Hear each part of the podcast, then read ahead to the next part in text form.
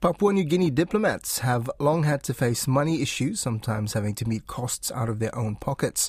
The PNG government often has issues with departments not having the money they need or have been budgeted for. Most recently, a number of government departments found their doors locked because the rent had not been paid.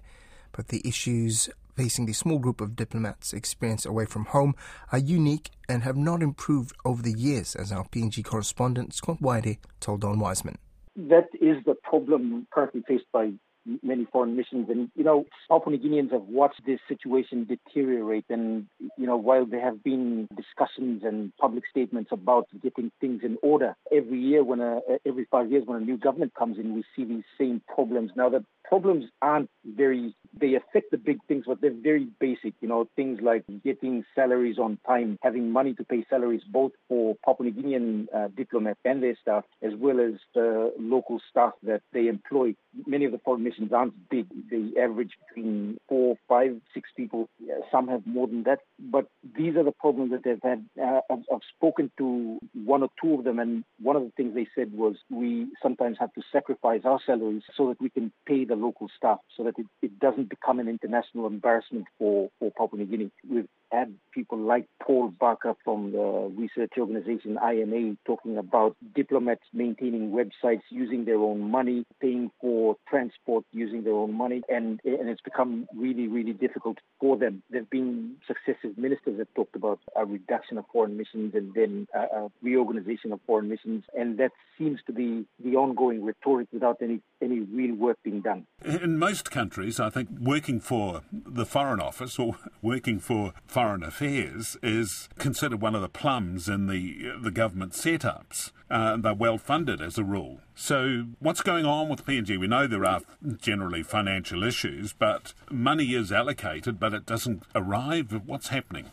It's a collection of issues, and one of them is, of course, finances, getting the money from point A to point B. The other one is the bureaucracy that foreign services have to deal with. You know, the requests go through. Some of them have said when we send in requests, we're not getting the responses back on time, and it drags on for months. For example, the Singapore office that was led by uh, former police commissioner Anthony Wagambi, he had to deal with uh, the death of his deputy uh, and getting the money to repatriate the body of his deputy back to Papua New Guinea. Cost a huge amount of money. He didn't have the money back then. And the, when the money came, that bill was settled and he didn't have anything left for that. And it's an open secret. Everybody knows about it. Uh, it's been uh, out there for some time that uh, foreign missions struggle like that on every front. PNG has very few foreign missions. It has chopped and changed a wee bit and closed some down at times, hasn't it? So is it possible they may end up closing down more?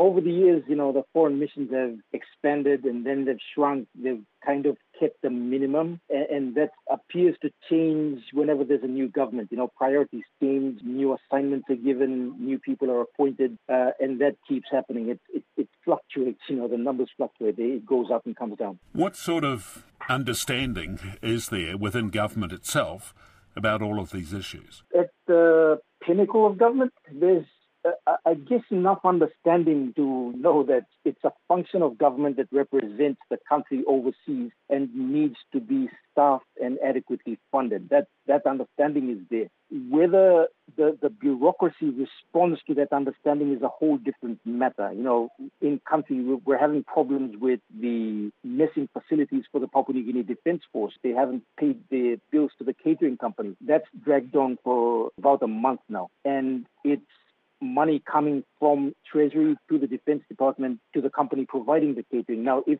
that's happening within the government department in Papua New Guinea, imagine what's happening overseas where you deal with uh, a large amount of foreign currency.